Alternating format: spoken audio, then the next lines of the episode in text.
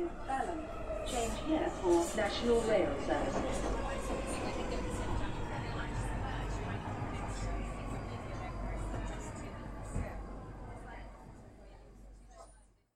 Bine te-am regăsit în stația Londra. Eu sunt Manuel Cheța de la manuelcheța.ro și tu asculti podcastul Un român în Londra. Acesta este episodul 9 numit Multiculturalism și români în Londra.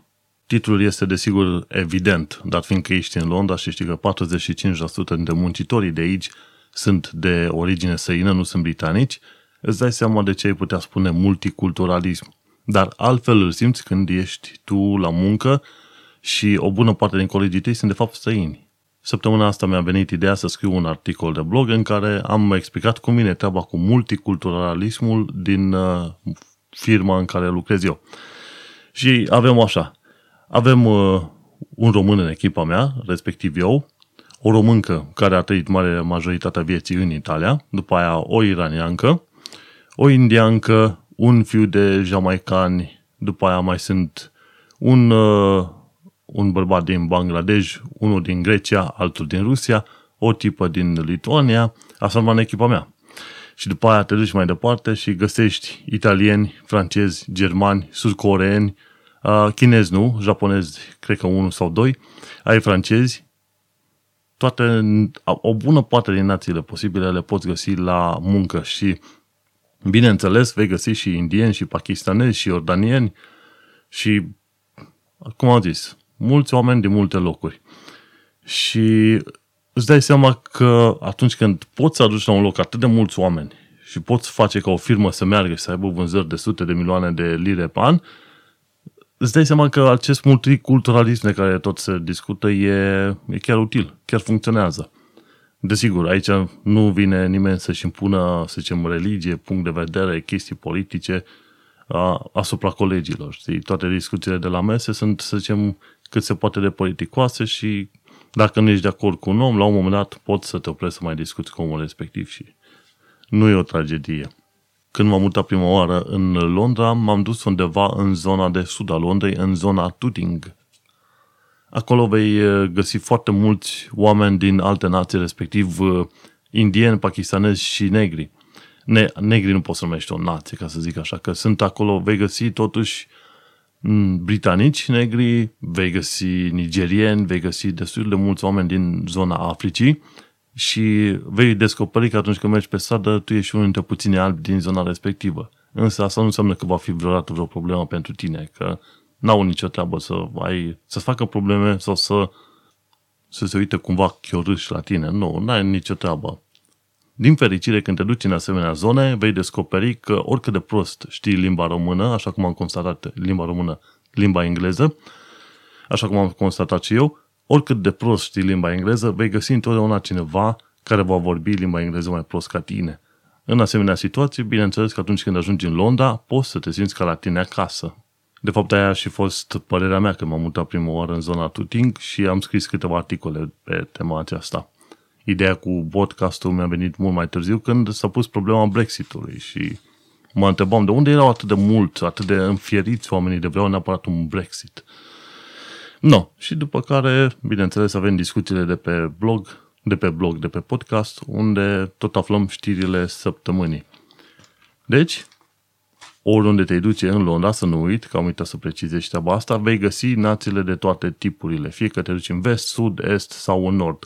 De obicei, oamenii care vin să lucreze în uh, Londra se duc în zone sud-est sau nord, pentru că, teoretic, sunt uh, ceva mai ieftine. Sunt destui oameni care își fac probleme să stea cu străini, de exemplu, alte nații, polonezi, ecuadorieni sau ce mai sunt în, uh, în cameră. Însă eu am avut un coleg de cameră din Ecuador și am stat cât 6-7 luni de zile foarte bine în zona Tuting, plăteam vreo 300 de lire pe, lire pe patul meu el plătea tot 300 de lire pe patul lui, fiecare în colțul lui de cameră și n-am avut probleme în tot timpul ăsta. Desigur, îți dai seama, sfat, sfatul meu este să nu ai bani lichizi la tine și toți banii care de fapt îi ai să ai în bancă. Orice fel de plăți să le faci prin transfer bancar sau scoți bani atât cât ai nevoie de la bancomat. Niciodată să nu porți bani fizic la tine. Și cu ocazia asta eu n-am avut probleme, am stat acolo câteva luni bune până am reușit să-mi achit o parte din datorii și mi-am permis să mă mut într-o altă parte unde acum am o cameră dublă și plătesc vreo 700 de lire pe, pe, pe lună. Un lucru pe care o să-l descoper destul de dureros, ca să zic așa, atunci când vin în Londra, este faptul că chiriile sunt extrem de mari. Desigur, dacă stai să faci comparație cu New York sau San Francisco, s-ar părea că chiriile de pe aici ar putea fi chiar ieftine, dar discutăm de Londra, un oraș european, nu discutăm de San Francisco sau New York. Londra, totuși, la 8 milioane de locuitori ai săi permanenți, 8,5 milioane, îți dai seama că își permite să facă mofturi. Tocmai de aia, când te mulți într-o chirie, în destule cazuri vei găsi că are tot felul de probleme, iar proprietarilor le, nu le insuflă deloc nimic milă, ca să zic așa. Îți dau două cutii pe care aruncă o saltea și zic că le pat și la revedere. S-au întâmplat multe cazuri din astea. Și așa, venind de aici, descoper faptul că chiriile sunt enorme. Și o bună parte din românii care au ajuns în Londra sau câte 2, 3 sau chiar 4 într-o cameră ca să economisească bani. Desigur, o bună parte lucrează în uh, construcții. În construcții nu te poți aștepta să ai salarii prea mari face 1500, 1500, 2000, poți ajunge poate și la 3000 dacă lucrezi foarte multe ore suplimentare și practic nu mai ai viață. Tot ce știi este să te trezești, muncești și pe ajungi acasă să dormi. Și mulți români, sunt destul de mulți români care sunt în zona Stratford, de exemplu, care sunt angajați prin, uh, chiar prin mall Westfield, Stratford. Și ei au venit, stau la un fel de cămine speciale, unde mi se pare că au chiria asigurată și după care primesc și ei 800, 1000, 1000 și ceva de lire pe lună, bani care teoretic ar trebui să le rămână lor în, uh, în bunzunar. Acum, ei uh, au văzut și ei și văd și ei și mulți oameni care vin aici văd că chiriile sunt de-a dreptul enorme. Pe blog am scris de câteva ori cam la ce prețuri să te aștepți când te muți undeva în chirie în Londra. Și în genere, dacă te duci cu colegi de cameră, plătești 300 de lire. Dacă ții o cameră single, adică una în care abia încape un pat, atunci te poți bucura că plătești un 350-400 de lire în zone ca Tooting. Te duci în zone mai bune, prețul unei camere single crește până la 500 și ceva. Camere duble urcă dincolo de 550-600 de lire și poți să ajungă și până la 900 de lire o cameră dublă, în funcție de zonă în care ești. Tuting era în zona 3-4 unde stăteam și acum am reușit să mă mut undeva mai aproape de locul de muncă, în zona 2, unde pentru o cameră dublă plătesc 700 de lire pe lună. Bineînțeles, de cele mai multe ori vei plăti și un depozit de X. Practic o lună de chirie vei plăti ca depozit. Dar mai multe asemenea lucruri le-am scris pe blog și le pun și în, în show notes. Și așa am ajuns și la părticica cu români în uh, Londra. Bineînțeles, lucru pe care îl descoper la un moment dat este că chirile sunt scumpe, viața ar putea fi destul de bunicică, nu pot să zic, depinde cum vrei, și chiar mă întrebase cineva de curând pe Facebook dacă m-am adaptat bine la viața de aici și răspunsul meu este cel mai probabil nu. Pentru că dacă vrei să fii cu adevărat britanic, vei ieși la pub măcar vinerea cu colegii, dacă nu chiar în fiecare seară. Și vei merge la partiuri și tot așa asemenea povești. În principiu caut să nu mă duc la niciun fel de pub, ies cu câte un prieten sau altul, dar foarte rar, și ce fac e să vin de la muncă, stau acasă, de acasă mă duc înapoi pe la muncă și eventual la cumpărături după cum, după cum este necesar. Așadar, nu m-am adaptat la viața de britanic de aici.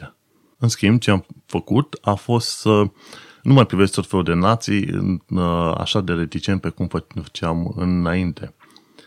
De fapt, cum am mai zis de multe ori, vei descoperi de multe ori că români sunt peste tot pe planeta asta, dar uh, diferă zona și circunstanțele în care s-au născut și, bineînțeles, limba pe care o vorbesc.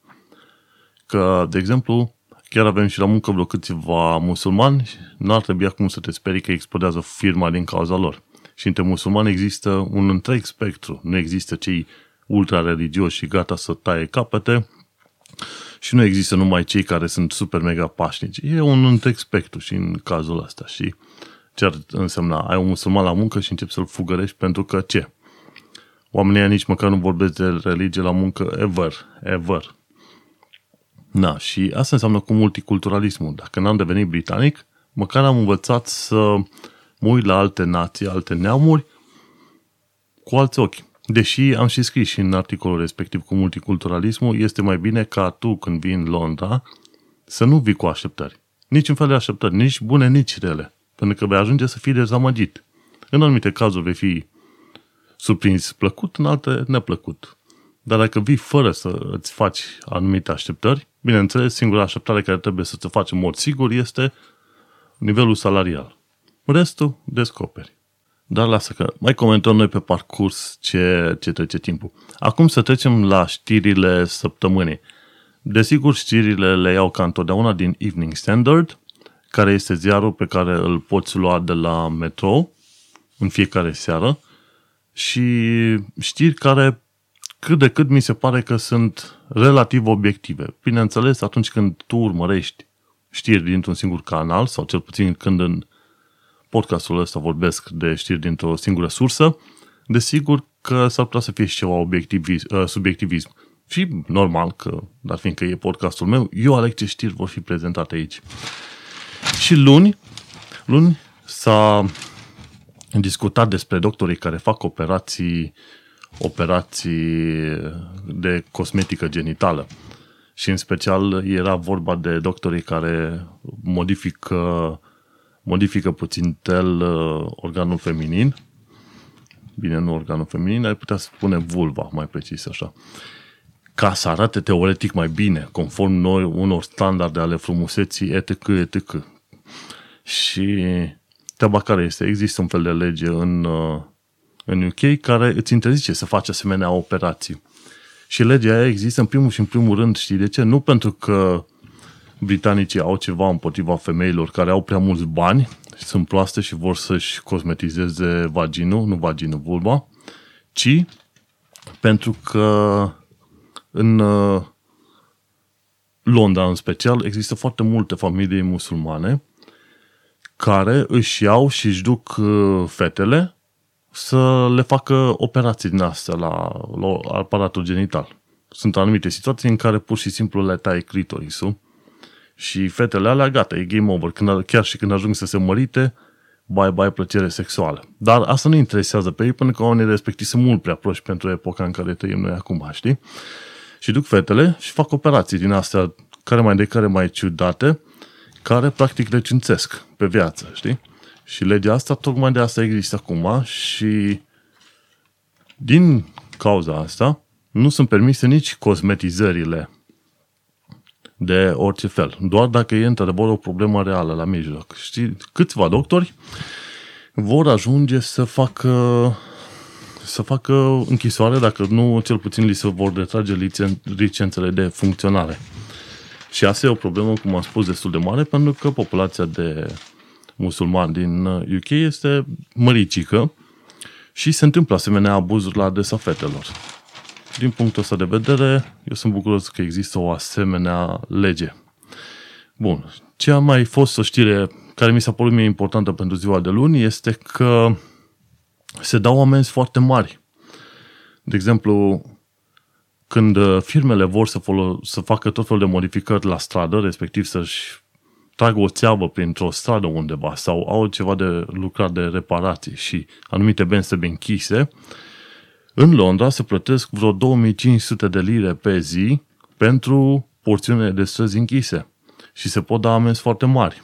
Sadikan chiar spunea că el vrea să, crea, să crească și amenziile și banii care trebuie dați de firmele respective atunci când ocupă străzile.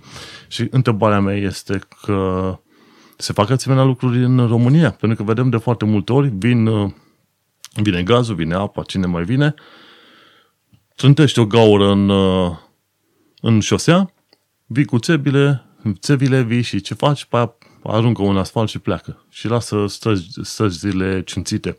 Primesc o autorizație, dar acum întrebarea este, ei plătesc niște bani frumoși pentru autorizația, pentru că practic ei distrug un drum pe acolo chiar ar trebui să întrebe cineva. Și cam astea au fost știrile de luni. Desigur, săptămâna asta a fost o săptămână plină de știri, așa mi s-a părut mie, și am, uh, am selectat mult mai multe, cred că am în total vreo 20. Peste unele pur și simplu o să sar, că nici nu, nici nu are rost să amintesc puțin prea mult.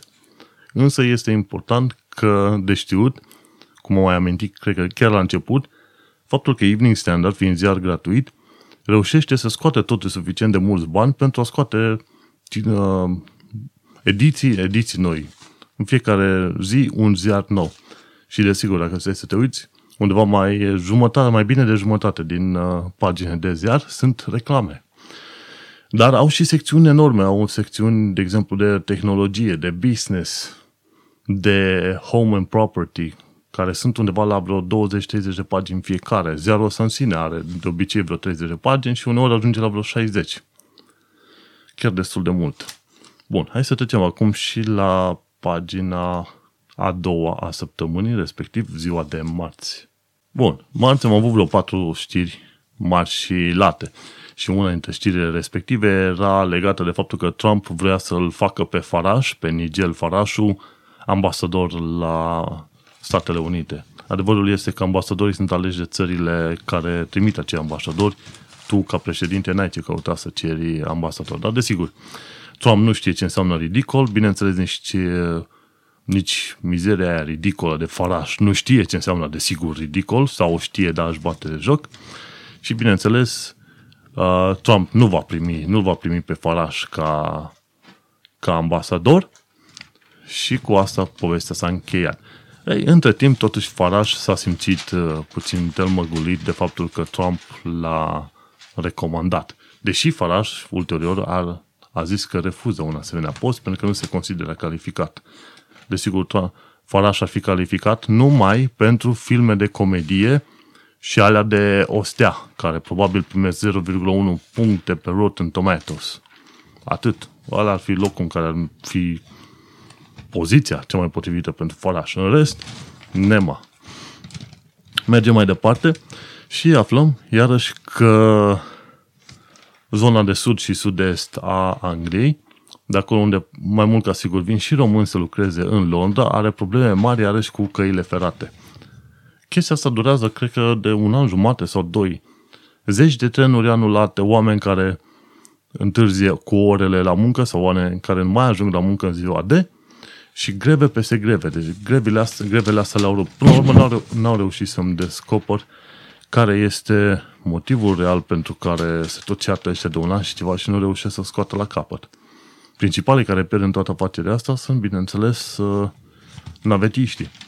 Și dacă, așa cum ziceam, și în alte dăți, dacă în România CFR-ul te duce din Brașov până în satul mare în vreo 17-18 ore și din Brașov până la București în două ore jumate, trei sau patru, din cauza incompetențelor, aici, dacă ești în zona de sud a Angliei, vei ajunge la destinație cu întârziere din cauza faptului că sunt tot felul de asemenea, să zicem, greve.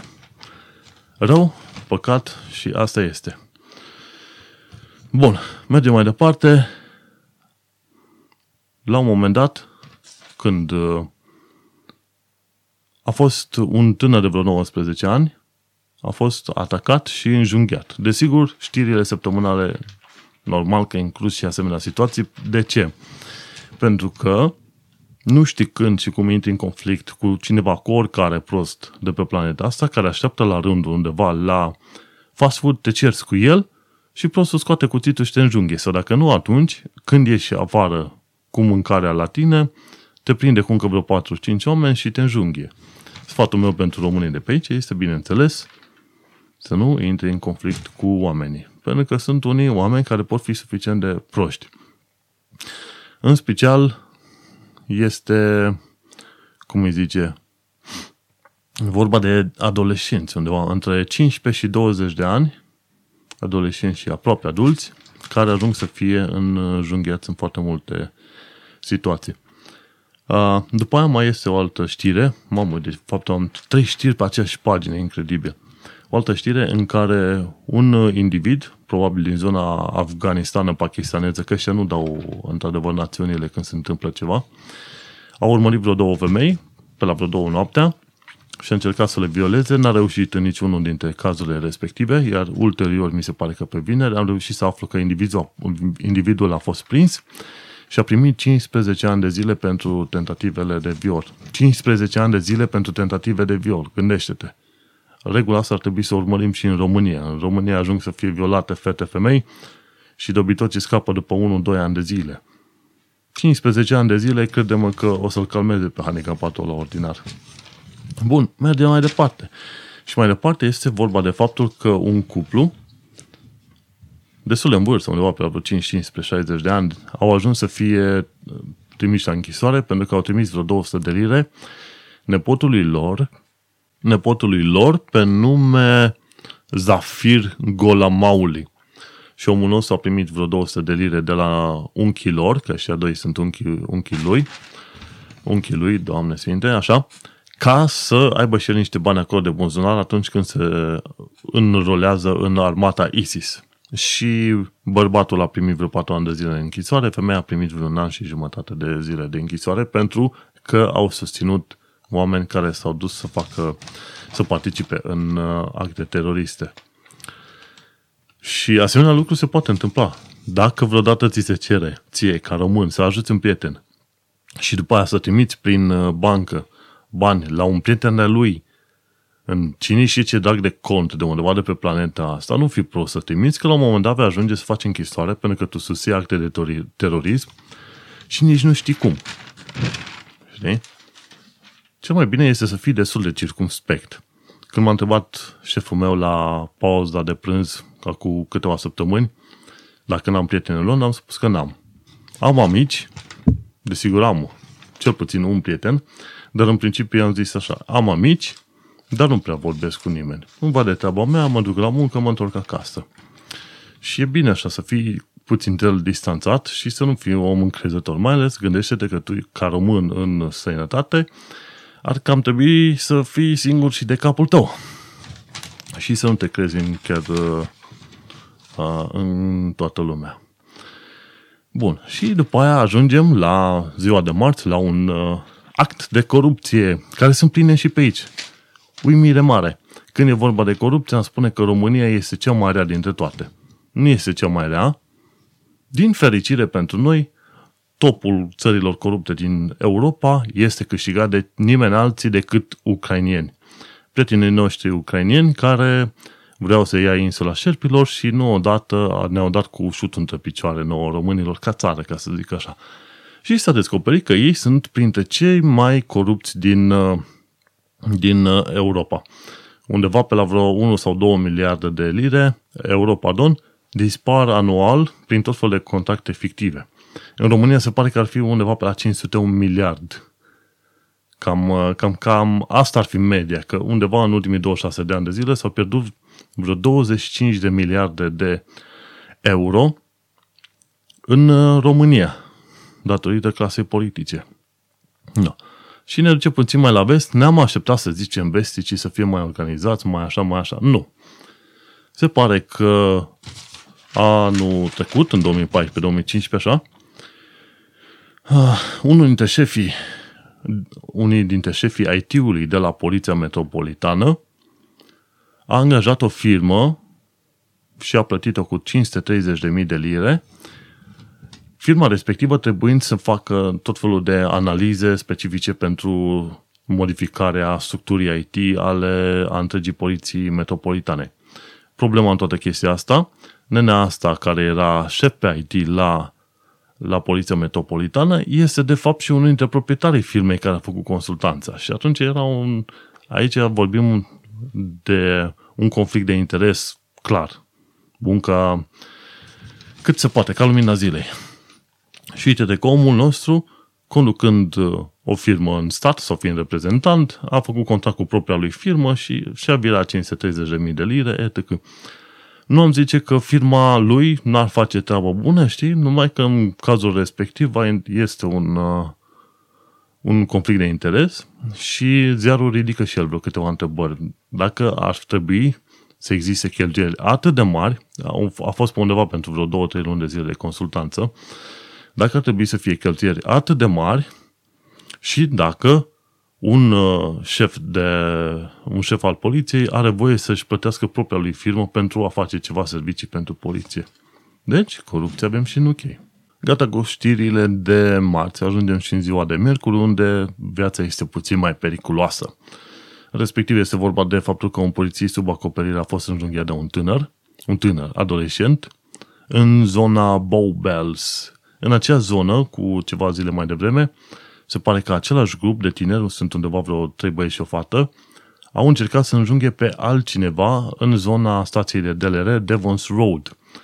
Chestiile astea sunt la sud de Tamisa. Eu, sunt în, eu stau acum în Isle of Dogs și peste Tamisa, în zona respectivă, e Canada Water. Mi se pare zona aia ar trebui să fie cumva numită Canada Water. Și cam pe acolo se pare că ăștia și-au făcut de cap. Se pare că nu știau că omul pe că, tin, tinerelul ăsta pe care, care a înjunghiat polițistul, se pare că nu știa că polițistul este într-adevăr un polițist sub acoperire și nu un om oarecare. Indiferent de situație, ideea e că l-a înjunghiat, omul polițist a scăpat cu viață, dar uh, asta este unul dintre multele cazuri care se întâmplă în, uh, în Londra, legat, cu, legat de înjunghierile astea și aproape orice face poliția se pare că nu dă rezultate. Polițistul respectiv se afla acolo pentru a investiga o trupă din asta de vânzători de droguri din uh, zona respectivă. Sunt situații, chiar și o colegă mi-a spus, de ceva și în cartier la mine își pasau ăștia droguri unul altuia fără niciun fel de problemă. Și nu, nu prea păreau că vor să se ascundă. Și e păcat. Vorba aia, Londra este un oraș foarte frumos, e mare, dar pe destul de multe secțiuni nu te aștepta să descoperi și să vezi asemenea lucruri. Și zona era o zonă bună. Acolo unde își pasau ăștia droguri era în zona de vest a Londrei și nu te aștepți să în zona de vest a Londrei, supranumită o zonă bogată, să zicem, să descopere asemenea lucruri. Tot pe miercuri am ajuns iarăși la niște știri legate de modul în care s-a transformat Londra în ultimii 20 de ani de zile. Și este vorba aici de faptul că în 1996 o casă costa pe la vreo 79.000 de lire, iar acum prețul a crescut cu 518%, respectiv o casă o găsești la un preț mediu de 490.000 de lire. Și la fel, trebuie să te gândești că și... Dar în schimb, dacă stai să te uiți la salariul mediu al unui londonez, nu a crescut așa de mult. Prin 99, salariul mediu era de 29.500 de lire anual. Deci nu lunar. ar fi bani să câștigi lunar așa. 22.500 de lire anual, asta înseamnă e înainte de taxe. După taxe înseamnă că undeva salariul s-ar uh, calcula pe la vreo 900-1000 de lire bani în mână, dacă ai atâta baftă. Uh, acum, salariul mediu este de 36.000 de lire anual, adică undeva pe la vreo 2100 de lire în, uh, în mână. Și atunci gândește-te că a fost o creștere numai de 50% a salariului, însă prețurile caselor au crescut de, ze- de, cât? de 5 ori. Deci creștere de salarii cu jumătate, dar creștere de costuri la casă au crescut de 5 ori. Și mergem mai departe, e vorba de linia Jubilee, inițial, uh, inițial a mers până la Canada Water și după aia a ajuns până la Canary Wharf și după aia s-a dus la Stratford. Și asta discutăm uh, în ultimii 20 de ani, deci între, nou, între 1996 și 2000, 2016 acum, da? Uh, de ce au uh, povestit de Jubilee, linia Jubilee? Pentru că de fiecare dată când a fost un nou, un nou nod de metrou într-o zonă, zona respectivă s-a dezvoltat mai mult și a putut deschide mai multe birouri și pentru că, bineînțeles, au putut veni mai mulți oameni să lucreze pe acolo. Și așa s-a întâmplat când au ajuns în Canada Water, după aia în Canary Wharf, care Canary Wharf e la 20 de minute de mers pe jos, care arată extraordinar ca zonă, și pe aia la Stratford. Un lucru pe care îl vor învăța românii cât de curând, odată ce ajung în Londra, este faptul că trebuie să ai locul de muncă foarte aproape de locul în care locuiești. Sau dacă nu, măcar aproape de linia de metrou, pentru că altfel vei petrece o bună parte din viața ta păcând naveta dintr-o parte sau în alta. Și aici ajungem la, la o situație în care am fost când am vrut să mă angajez anul trecut, era prin decembrie, m-am dus la un interviu, era în nord-vestul Londrei și m-am dus la stația de metrou ultima care ajungea acolo și am mai trebuit să merg și vreo jumătate de oră pe jos să ajung la firma respectivă pe cine știe ce pe cărări pe acolo. Într-adevăr, e zonă de firme pe acolo, depozite și așa, dar e foarte departe și gândește-te, eu stând în Tooting, în zona de sud, trebuia să merg cu metrou o oră și aproape jumătate ca să ajung acolo, plus încă o jumătate de oră de mers pe jos până la muncă. Gândește-te, două ore dus, ce ar însemna să mai fac două ore întors. Până la urmă n-am fost angajat, ei, pentru mine, și a fost bine, m-am angajat la o firmă și tot din zona de sud a Londrei și către care mă puteam duce să ajung în 20 de minute la muncă. Mult mai bine. Odată ce ajungi aici, descoperi că este bine să ai locul de muncă undeva la maxim o oră distanță cu metrou, pentru că altfel nu merită. Și așa, sunt acum unde sunt eu, mi-a cam vreo 40 de minute să merg până la metrou, cu metrou cât mai aproape de muncă și pe aia cu metrou, după aia pe jos până la birou, la The Shard, unde sunt, la chestia ascuțită din centrul Londrei. Zgârie norul de acolo. 40 de minute e un timp foarte bun ca să ajungi la muncă atunci când folosești metrou. În schimb, seara m-am hotărât ca să mai las puțin jos din, uh, din burta asta mea și seara merg pe jos. Sunt vreo 7 km între locul meu de muncă și unde stau eu și mergând pe jos fac cam într-o oră și 10, o oră și 15 minute. Însă merg foarte repede. Am și picioarele mari, că doar nu degeaba am 2 metri merg foarte repede și eu în 2 ore și 10 minute reușesc să ajung acolo. Dar altfel, în mod normal, dimineața mă duc pe jos, 40 de minute cu metrou, este foarte bine, n-am de ce să mă plâng. Și când ajungi în România, tu ca român oarecare vei descoperi că trebuie să ai locul de muncă aproape de locul tău de, de unde stai. Și asta este foarte important, pentru că nu vrei să petreci 4 ore pe zi făcând naveta, aiurea. Dar ziua de miercuri nu se termină bine, știrile, că ziua de miercuri s-a dus la plimbare. Și aici e vorba că o firmă care se ocupă de acte caritabile reușește să plătească câte vreo 10.000 de lire pentru câte un pacient care are anumite probleme specifice de boală. Și este vorba de firma de caritate, sau cum se mai zice, uh, Heart, Cell, Heart Cells Foundation, da, e charity. Și plătește chiar și un program de cercetare la Barnes Heart Center, care e chiar în spitalul St. Bartholomew's. Și acolo se pare că vreo 40 de oameni au primit un nou tip de operații, operații cu celule stem. În normal, celulele stem le iei din coloana vertebrală și acele celule stem le folosești pentru a le reprograma și a le transforma în orice tip de celulă vrei în corpul tău. Cam asta înseamnă terapia cu celulele STEM. Și se pare că la Spitalul St. Bartholomew, la Bart's Heart Center, firma asta de caritate plătește și câte 10.000 de lire pentru câte un pacient. Și ce se întâmplă acolo? Ți se iau ți se iau o cultură de celule STEM din coloana vertebrală, iar acele celule STEM sunt uh, injectate în uh, inimă. Și se pare că oamenii ajung să fie vindecați de o serie de boli de inimă cu ocazia asta. Bineînțeles, ca serie de boli de inimă, inimă discutăm de ceva specific. Și aici este vorba, bineînțeles, de vorba de atacuri de inimă și defecte congenitale, nu pentru orice fel de bol de inimă. Însă este bine că poți folosi o asemenea terapie și dacă e să te uiți, faptul că stai în Londra îți dă acces la o mulțime de lucruri. Hai să zicem, și din punct de vedere al locului de muncă, unde poți să ajungi să fii plătit liniștit și cu 100 de mii de lire pe an dacă ești un profesionist foarte bun în domeniul tău, dar mai ajungi și la faptul că sunt universități bune în Londra și la faptul că ai destul de multe centre de cercetare din punct de vedere al problemelor la ochi, că doar sunt ochelarii și de-aia mă interesează. De exemplu, um, dacă ai probleme cu ochii, te poți duce la Moorfields Eye Hospital să te verifice cu ochii. Dacă ai probleme de cancer, te poți duce să faci niște analize la Guy's Hospital, care e chiar lângă The Shard, unde îl muncesc eu. Vrei să-ți uh, repar puțin de inima, te poți duce să aplici pentru o terapie cu celule STEM la St. Bartholomew Hospital.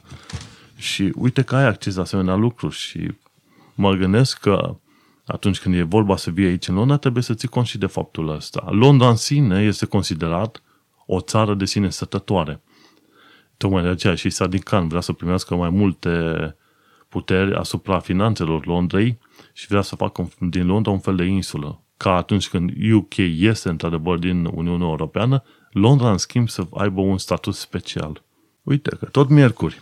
Ne lungim cu discuție, dar consider că uneori este nevoie să mai adaug și eu niște comentarii, doar nu vin să-ți arunc o serie de știri, după care să plec mai departe, nu? Și aici, miercuri, aflăm că se va implementa în curând o nouă lege în care agențiile imobiliare nu mai au voie să-și ceară acea taxă de procesare, cum ar veni. Și acea taxă ție ca chiriaș, da? Dacă tu cauți o cameră, tu vei plăti landlordului uh, numai chiriaș și depozitul, dacă este. Nu mai plătești și o anumită taxă extra către agenția imobiliară. Și sunt păreri pro și, pro și contra la toată chestia asta pentru că tot felul de agenții imobiliare spun, măi, dacă noi nu luăm bani de la chiriaș și luăm bani de la landlord, de la proprietar, e bine, acel uh, proprietar va mări, își va scoate banii de la chiriaș, într-un mod sau în altul, știi? Și atunci mă aștept, într-adevăr, să se întâmple asemenea situație dacă ai nevoie de o agenție. Dar gândește-te, dacă îți convine prețul și știi o treabă și bună, mă, plătesc chiria pe lună și depozitul, atâta este, cu asta mă duc înainte, ei bine, proprietarul este cel care oricum prevede acele cheltuieli în uh, acele costuri în uh, prețul de chirie.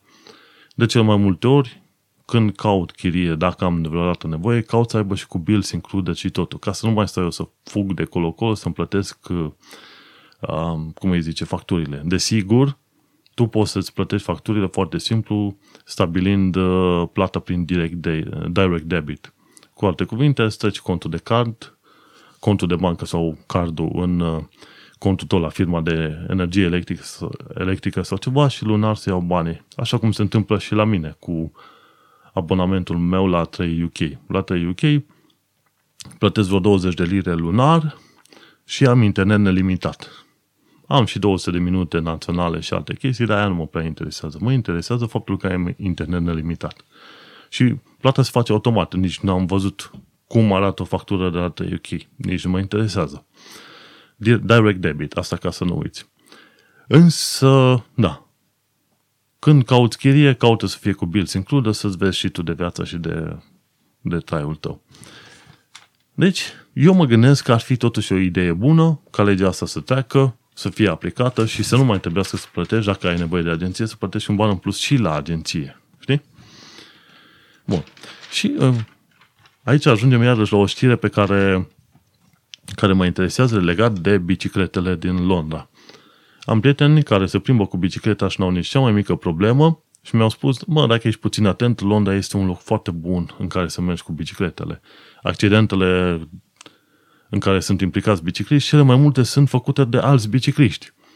Și dacă te duci, cum mergeam eu pe jos de la muncă, din zona Tooting până aproape de centrul Londrei, pe o arteră principală, vedeam la un moment dat că mergeau câte 40-50 de bicicliști împreună și zic, mă, ăsta, ăsta e grup organizat. Dar de fapt nu e așa. Ce se întâmplă că trecând de la un semafor la altul, tot mai venim câte un biciclist, câte un biciclit, ajung să fie mulți oameni la un loc din pură întâmplare. Și când sunt mulți bicicliști la un loc, mai sunt unii care se pricep, care nu se pricep, se bușesc și așa au loc cel mai multe accidente. Și prietenul ăla meu mi-a spus, mă, dacă mergi cu bicicleta, vezi să nu fii în grupul ăla. Stai undeva în spate sau în față, undeva ca să fii și tu protejat. Dar, nu asta e important. Știrea săptămânii este faptul că bicicletele alea Santander, la care plătești vreo două lire pentru toată ziua, dar trebuie să le parchezi la fiecare jumătate de oră, e bine, bicicletele alea au un fel de lumină verde cu laser. Și laserul respectiv va lumina și îți va desena practic o bicicletă în fața ta, la vreo 2 metri în față. Și o bună parte din biciclete deja au sistemul acela, lanterna de aia care îți, îți uh, proiectează o bicicletă pe drumul tău în față la 2 metri, o bicicletă verde, știi? Și mie mi se pare că este o idee foarte bună Și cred că ideea au luat-o de la ceva proiecte americane în care ai un laser în spate, îl pui sub uh, o lantenă specială în spate, o pui sub scaun și aia îți desenează niște linii pe drumul tău în timp ce mergi în laterale. Ei, asta nu face în lateral, dar face în față și pune și vezi bicicleta. Și mie mi se pare că este o idee foarte bună, că atunci când vezi bicicleta aia în zona ta, știi că biciclistul iese la 2 metri în spatele tău. Am văzut de vreo câteva ori când biciclist cu asemenea lumină față și mie chiar mi-a plăcut. Așa că merită felicitați oamenii cei de la Santander pentru Santander Cycles pentru inițiativa asta. Și acum ajungem la știrile de joi. Și știrile de joi anunță foarte mare că stamp duty, taxele pe case, la vânzarea unor case, uh, au ajuns să facă o gaură de 10 miliarde de lire în bugetul UK. Și acele stamp duties sunt de obicei prevăzute să fie cam la vreo 10-15% atunci când îți, îți o casă de vreun milion de lire. Ba nu, dacă stai să te uiți așa, este așa, e 12% la vânzarea unei case, după care dacă crește valoarea casei, dacă e o casă de un 1,5 milioane, sunt, ajunge la 15% și urcă tot mai mult în funcție de valoarea casei. Și taxele pe care le plătești la vânzare depinde și de numărul de proprietăți pe care le ai. Cred că ceva de genul s-a aplicat și în uh, România, dacă nu mă înșel. Este un fel de taxă pe bogăție, ca să zic așa. Cu cât ai mai multe, cu cât ai mai multe case, cu atât plătești mai multe procente la stat. Și eu am o problemă cu chestia asta. Atunci când omul, imaginează-ți, omul lucrează cinstit, are o casă de un milion de lire luată prin firma sa. Pentru că a fost deștept, a scris un program, l-a vândut, a scos bani, a mers mai departe. Vrea să-și mai ia o altă casă, de ce nu? Pentru că are bani, vrea și poate. Deci nu e treaba săracului să comenteze de ce și la două case, pentru că săracul, de e sărac, pentru că nu s-a chinuit și nu și-a bătut capul să-și facă el un ban, nu? Bine, aici discuțiile sunt mult mai multe și am vrut să fiu în mod intenționat marițios, da? Deci va trebui să mă ierți. Dar, pornim mai departe, numai un sărac și un prost se bucură de faptul că un om care are bani trebuie să plătească taxe mai multe către stat. Tocmai de aia, dacă stai să te uiți, e... aici salariile sunt undeva, dacă ajungi la până la 20.000 de lire pe an, plătești taxă pe, pe venit, când e vorba de salariul tău, undeva, nu știu, 10%. După aia, dacă urci până la, până la 45.000 de lire ban, taxele care le plătești la stat sunt undeva la 20% din salariul tău. Treci de 45.000 de, de, de lire pe an, taxele care le plătești la stat sunt la 40%, știi? Practic, tu cu cât ai învățat mai bine, cu cât ești mai specialist și mai bine plătit într-un domeniu, tu cu atât mai mult plătești taxe la stat. Gândește-te un om care are 10.000 pe an plătește 10% și un om care are 50.000 de ani și plătește 10%, în sume efective, absolute, cât plătește? E bine, ăla cu 50.000 plătește de 5 ori mai mult. Nu ajunge faptul că, în mod normal, dacă menții procentul, plătești mai mult, ci trebuie să și mărească procentul de vreo câteva ori de zile. Cu alte cuvinte, un om muncitor și care a învățat și a plătit niște bani la o facultate ca să învețe și el să aibă un salariu mai bun, e bine, un om muncitor plătește nu proporțional, ci plătește mult prea mult comparativ cu un om care n-a vrut să învețe și lucrează pe bani de nimic, știi? Și, mie, și asta, eu am o problemă și cu chestia asta. În România, din câte știu, nu știu, nu cred că s-a aplicat încă taxarea asta progresivă și mie mi se pare o problemă, o, pro, o prostie, nu o problemă, dar de fapt și o problemă, o prostie destul de mare. Și la fel mi se pare și la case. Mă, dacă omul are bani, mergem pe presupunere că omul ăla, cel puțin în UK, a făcut bani și milioanele respective pe barba lui. A învățat, a dus cap, a scris niște programe și a deschis o firmă foarte bine. Cum sunt uh, patronii de la firma la care lucrez eu. Și a deschis o firmă micuță în 87 și acum, uite, au ajuns la cifre de, ce știu, peste 100 ceva de, bine știu, dar eu mă arunc cu presupus că n-am voie să dau asemenea detalii, peste 100 ceva de miliarde, milioane vânzări pe an. Foarte bine. Și de ce? Faptul că tu ai un salariu și permiți să scoți un bani și poți să-ți cumperi câte case vrei, trebuie să plătești mult mai mult față de cum ar fi normal, nu mi se pare ok. Și asemenea taxe mi se par că sunt un fel de taxe în alea populiste care să mulțumească pe sărac. Aia, dă-l dracu pe bogat, că ce? N-are bani de unde să dea? Și aia mi se pare o prostie. Dacă eu învăț mai bine și lucrez ca front-end developer și la un, la un moment dat ajung să iau, să zicem, 100 de mii pe an, de ce trebuie să plătesc mult mai multe taxe decât ar fi normal? Pentru că ție ți-e greu să muncești și să înveți și te bucuri că eu trebuie să plătesc mai multe taxe? Mie mi se pare o prostie.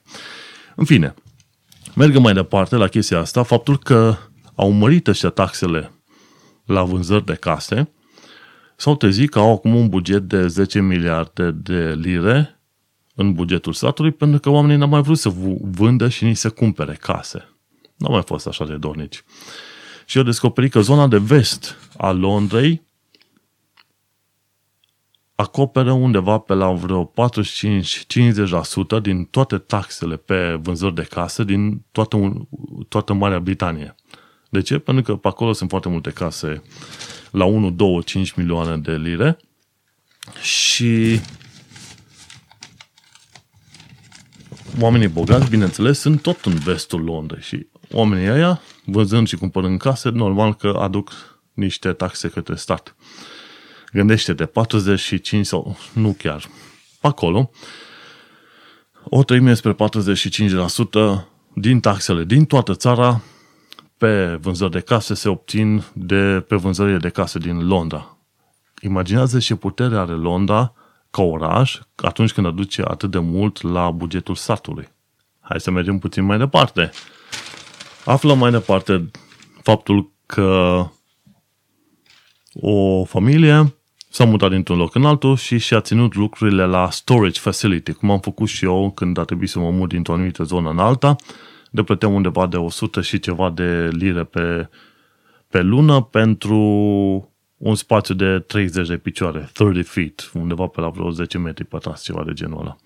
10 metri? Nu, cred că era, stai să mă gândesc, 1, 2, hai, vreo 6-7 metri pătrați, cât era.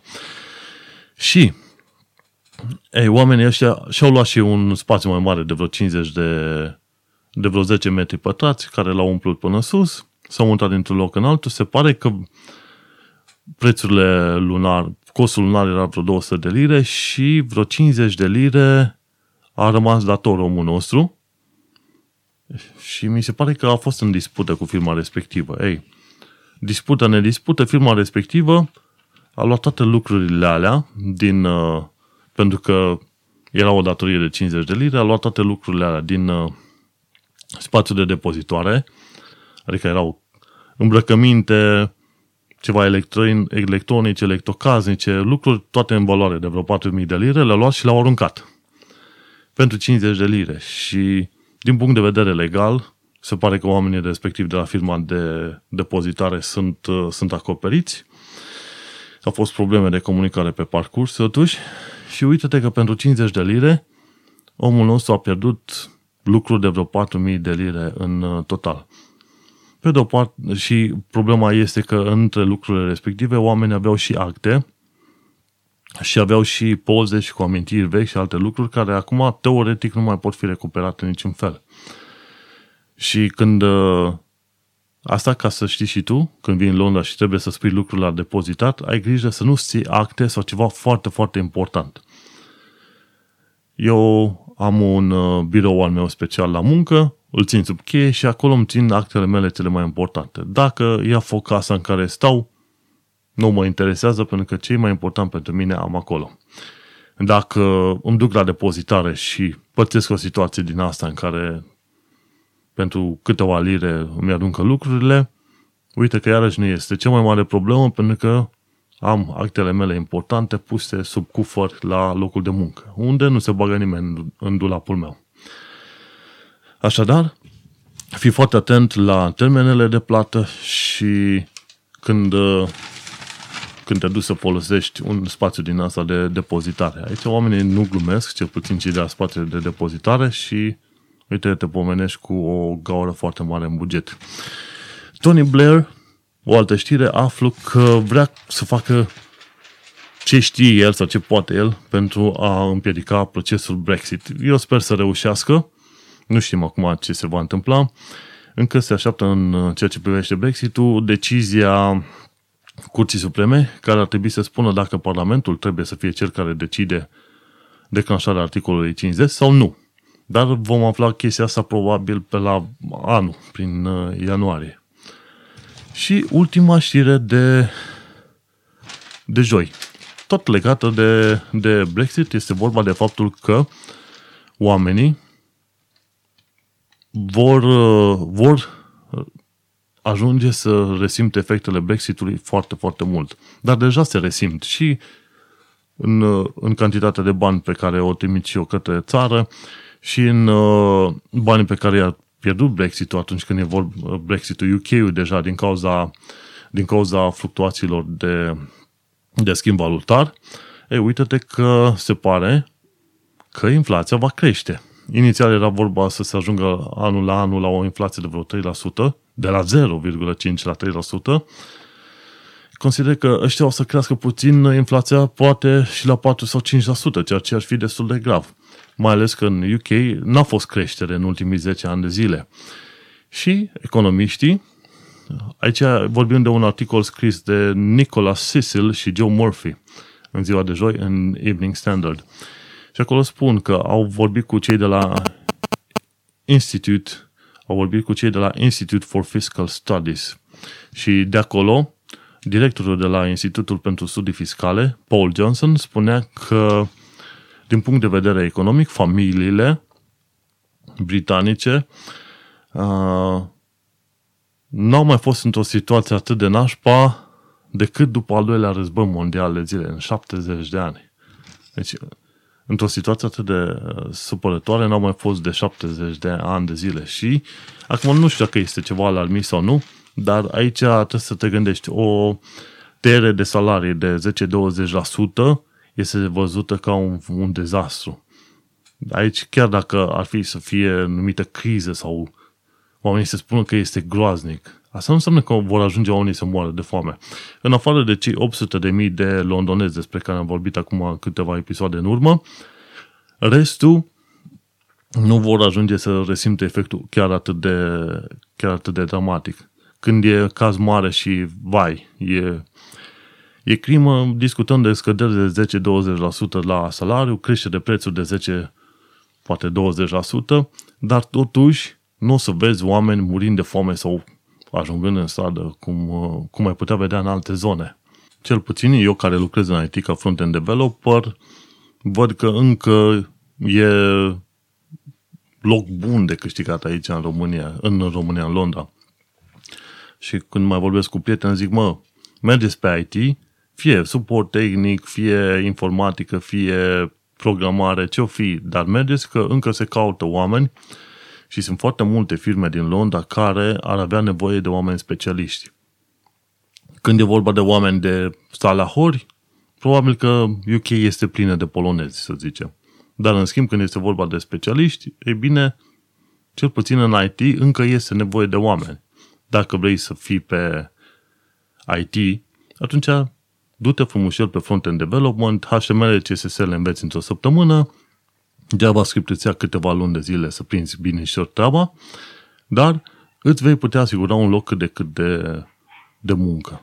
De fapt, și la noi, la firmă, se caută cineva pe front-end development. Cred că aveau nevoie de un junior sau midweight și mai aveau un senior și așa. Și în principiu, dacă recomanzi la noi la muncă, dacă recomanzi pe cineva să fie angajat și este angajat, cel care a recomandat primește undeva pe la 1000-2000 de lire bonus am recomandat pe cineva, se pot, dar nu l-au angajat. Și, fai, ce, ce rău mi-a părut, pentru că nu, vorba aia, o mie de lire în buzunar nu strică, știi? Bun, hai să discutăm puțin și de ziua de vineri, fascinanta zi de vineri, care a fost tocmai ieri. Zic fascinantă pentru că am început la, la noi la muncă punct, din punct de vedere al developmentului code freeze, deci nu mă mai cheamă pe mine la tichete, deși am lucrat numai la vreo 4-5 tichete, la, pentru o altă echipă. Noi suntem împărțiți pe echipe și fiecare are câte o chestie la care lucrează. Dar sunt trimis la echipa de vânzări. Trebuie să ne ocupăm de bannere și alte prostii care trebuie publicate pe site. Și a fost o săptămână nebună și vor mai fi multe săptămâni nebune, pentru că e sezonul de vânzări de iarnă.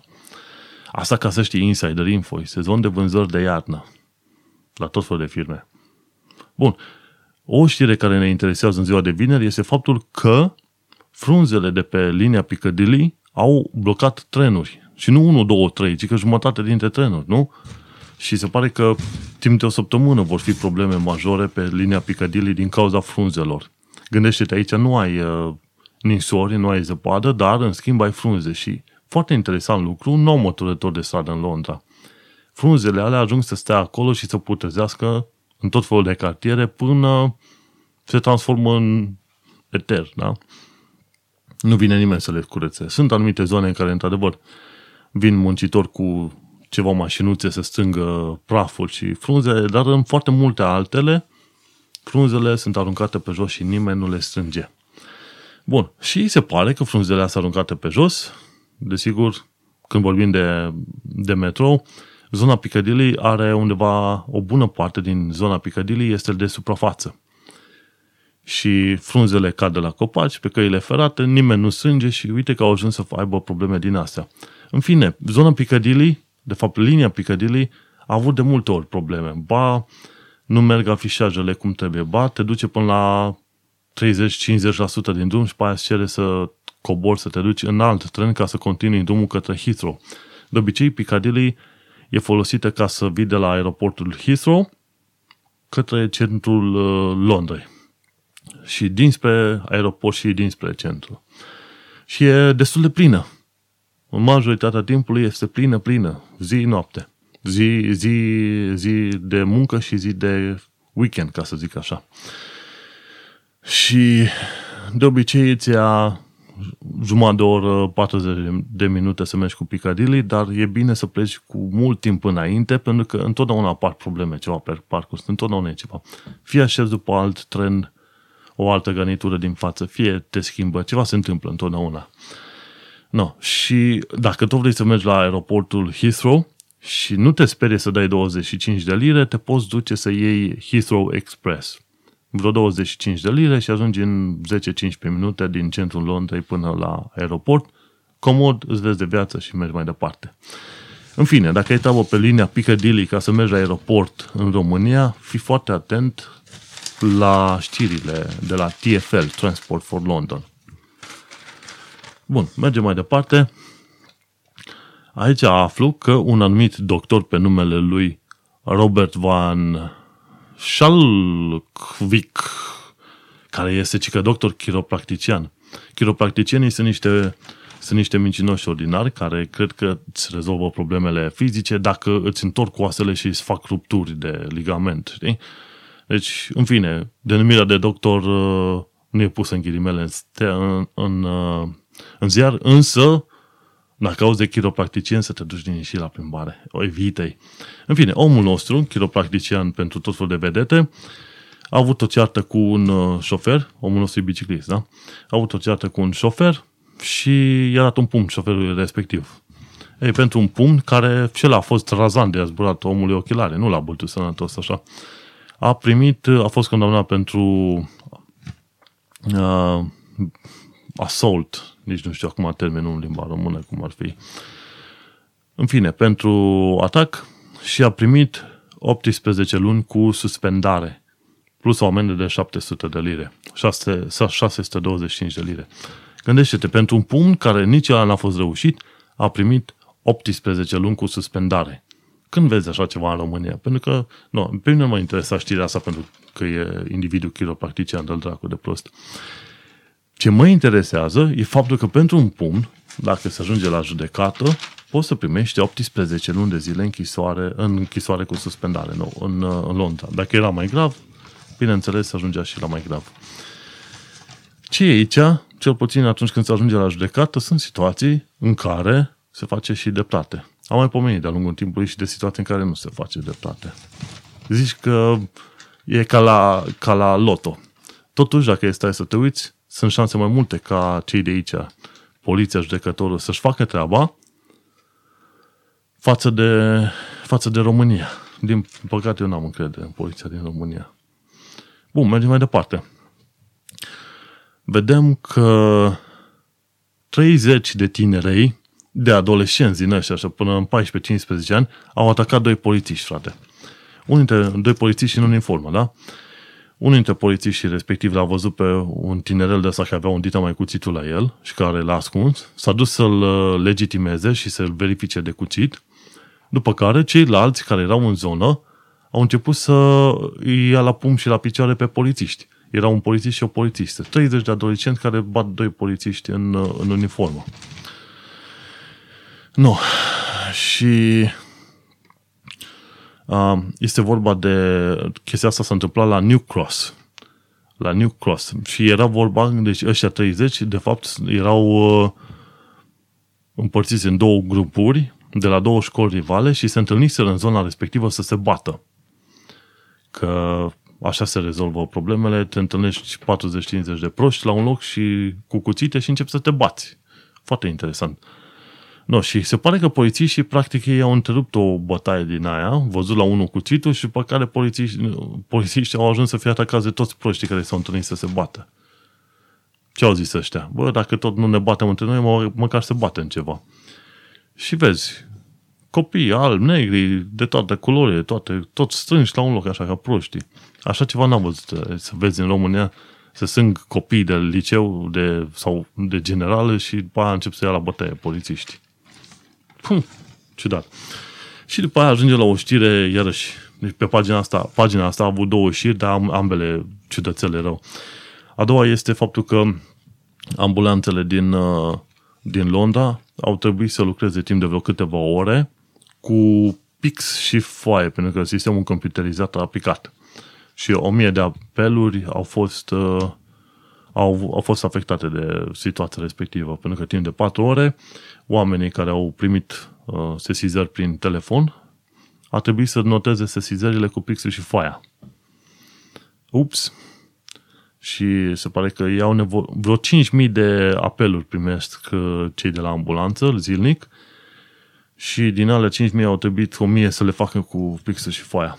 Până la urmă au reușit să rezolve problema cu problema de IT, computer crash. Este atât de generic încât nici nu știi ce a fost aia. În schimb, au spus că nu a fost hacking. Doar că ceva nu a mers uh, nu, nu a mers bine. Și ce e interesant, se pare că chestia asta a afectat, uh, să zicem, timpii stabiliți pentru a ajunge la cazurile serioase. Teoretic, NHS, adică Departamentul Sănătății, spune că ținta sau targetul este să se ajungă la 70% dintre cazurile serioase în termen de 8 minute. Și atunci te gândești, dacă e caz serios și ambulanța vine, ar cam trebui să vină în termen de 8 minute să ajungă la tine. Asta este regulă. Și la traficul din Londra, depinde de zona în care ești, s-ar putea să nu ajungă nici în jumătate de oră. Acum, adevărul este că nu știu pe unde au uh, uh, zone cu ambulanțe, că normal că nu pleacă dintr-o singură zonă către toată Londra. Sigur, au mai multe birouri și au mai multe zone în care au mai multe sedii de ambulanțe în funcție de zona în care ești. Dar, în schimb, dacă vrei să te deplasezi în Londra, mai bine te deplasezi cu metrou decât cu mașina. Cu metrou fac 40 de minute și aici includem și mersul pe jos, la metrou și de la metrou și între două metrouri diferite plus așteptarea, iar cu taxiul, când vin de la muncă înspre casă, fac jumătate de oră. Deci, unde e câștigul? Că nu e câștigul. Îți ia foarte mult. Londra este totuși enormă și sunt și se merge și mai încet față de, față de România, de exemplu, știi? și mergem mai departe la ultima știre a săptămânii. Și aici ajungem la faptul că idiotul ăla, care a încercat să violeze vreo două femei în zona de sud a Londrei, a primit vreo 15 ani de zile de închisoare. Și îl cheamă, cum am zis și eu, Hussein Faiz. N-am lor, deci trebuie să vină din... În loc să vină din uh, Pakistan sau Afganistan să-și facă și o muncă muncă cinstită, îi descoper că fac prostii. Bine, dar ei sunt foarte puțini. Gândește-te că din 45% uh, cât străini, mai bine de jumătate sunt din afara, din afara Europei. Deci indieni și pakistanezi, sud-americani și așa mai departe sunt vreo 2 milioane și ceva în Londra, da? Și atunci dacă e să te gândești așa din punct de vedere statistic, câți pakistanezi, câți indieni ar fi, de sute de mii, vreo 4-500 de mii de pakistanezi, vreo 6-700 de mii de indieni, vezi că nu, cum îi zice, sunt foarte puțini dintre pakistanezi și afganistani care ajung aici, care fac rahaturi. Dar uite-te că ei, uh, bineînțeles, aruncă o pată pe întreaga, pe întreaga nație, ca să zic așa. Interesant lucru, când a fost de, de tot felul de infracțiuni din asta cu violență, n-am văzut indieni. Deci n-am auzit de indieni să se ducă să facă violuri. Nu. Dar la indieni auzi la alte, la alte mișmașuri, alte șmecherii. Bani la negru și alte chestii de genul ăsta, știi? Nu, dar în fine. L-au prins pe prost și 15 ani de zile la închisoare pentru că este un jeg ordinar. Foarte bine. În anumite cazuri și în Anglia se face dreptate. Și cu asta am terminat cu știrile săptămânii. Ne-am întins, dar am avut și multe știri și comentarii. Dacă ai întrebări despre orice legat de Anglia, Londra și așa, nu uita să le trimiți. Câteodată mai sunt contactat de oameni pe Facebook Messenger în care și mai postim acolo de pașii pe care i-am avut eu ca să reușesc să mă angajez în Londra, știi? Și hai să ajungem la o mică secțiune de sfat în care să povestesc eu puțin el cum am făcut de când am ajuns până la angajare. Și aici discutăm de faptul că am lăsat un comentariu la un anumit blog în care explica cum a încercat el să își facă rost de acte în Londra și așa mai departe. Ei, eu zic cum am făcut eu. Când am ajuns în Londra, mi-am luat, uh, aveam deja asigurat chiria plătită pentru două săptămâni la un hostel și era vreo 160 de lire pentru vreo două săptămâni. Și stăteam cu vreo 10-15 oameni în cameră și am zis că nu, aia nu-i viață. După prima seară, a doua zi dimineață deja am căutat uh, chirie în altă parte și în aceea zi m-am mutat la, la Tuting, în zona de sud, unde am stat din octombrie până în uh, iulie. Din octombrie 2015 până în iulie 2016. Acolo sunt, am plătit 300 de lire pe lună. O bună perioadă n-am avut contact, pentru că nu m-a interesat neapărat să am contact. Important a fost să am chei să pot intra, să am și eu unde sta, să-mi țin și eu cât de cât lucrurile. Colegul de cameră era un, un om, e un om cinstit și de treabă, muncitor, și ce s-a întâmplat? Odată ce am ajuns pe acolo, unul dintre scopurile mele a fost să-mi obțin Nino. Am sunat la ăștia la Nino, am stabilit o întâlnire, după care m-am dus și mi-am obținut National Insurance Number. A durat, prima oară a fost interviul la o săptămână distanță și au trecut vreo patru săptămâni până mi-a venit uh, National Insurance Number la, la hostel, că aia era trecută ca, ca fiind adresa mea de reședință. Nu să nimeni să te verifice dacă tu chiar stai la adresa aia sau nu, știi? Și m-am dus la hostel, am luat plicul, acolo mi-am găsit National Insurance Number. Odată ce am avut National Insurance Number, number, dacă vrem engleză, în fine, m-am uitat să văd cum pot obține un cont bancar. Și m-am dus pe la vreo câteva bănci, peste tot mi-au cerut proof of address, proof of address. Și am zis, mă, contractul meu de chirie nu e bun. Zice, nu, noi vrem proof of address, o factură pe numele tău. Zic să vă stea în gât că n-am chef de facturi pe numele meu pe aici. Nu pe o adresă fizică. Că la un moment dat mi-am făcut, bineînțeles, factură pe, mi-am făcut contact pentru telefonul meu mobil. Bun.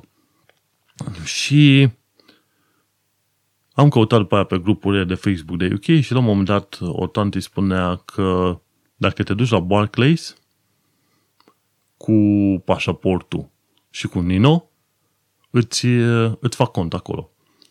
Având în zona Tuting un Barclays chiar în zonă, am plecat. Prima oară mi-a spus că am nevoie de proof of address. După care am spus, stai, dar eu am un prieten care și-a făcut cont la voi și omul mi-a spus că i-a trebuit numai pașaportul și Nino. A, și pe aia mi-a făcut contul. Jumătate de oră, gata. Eu aveam deja cont. Cardul și parola și ele mi-au venit, uh, mi-au venit uh, la o săptămână distanță. Deci el a fost pasul 2. Primul a fost Nino, pasul 2 contul bancar.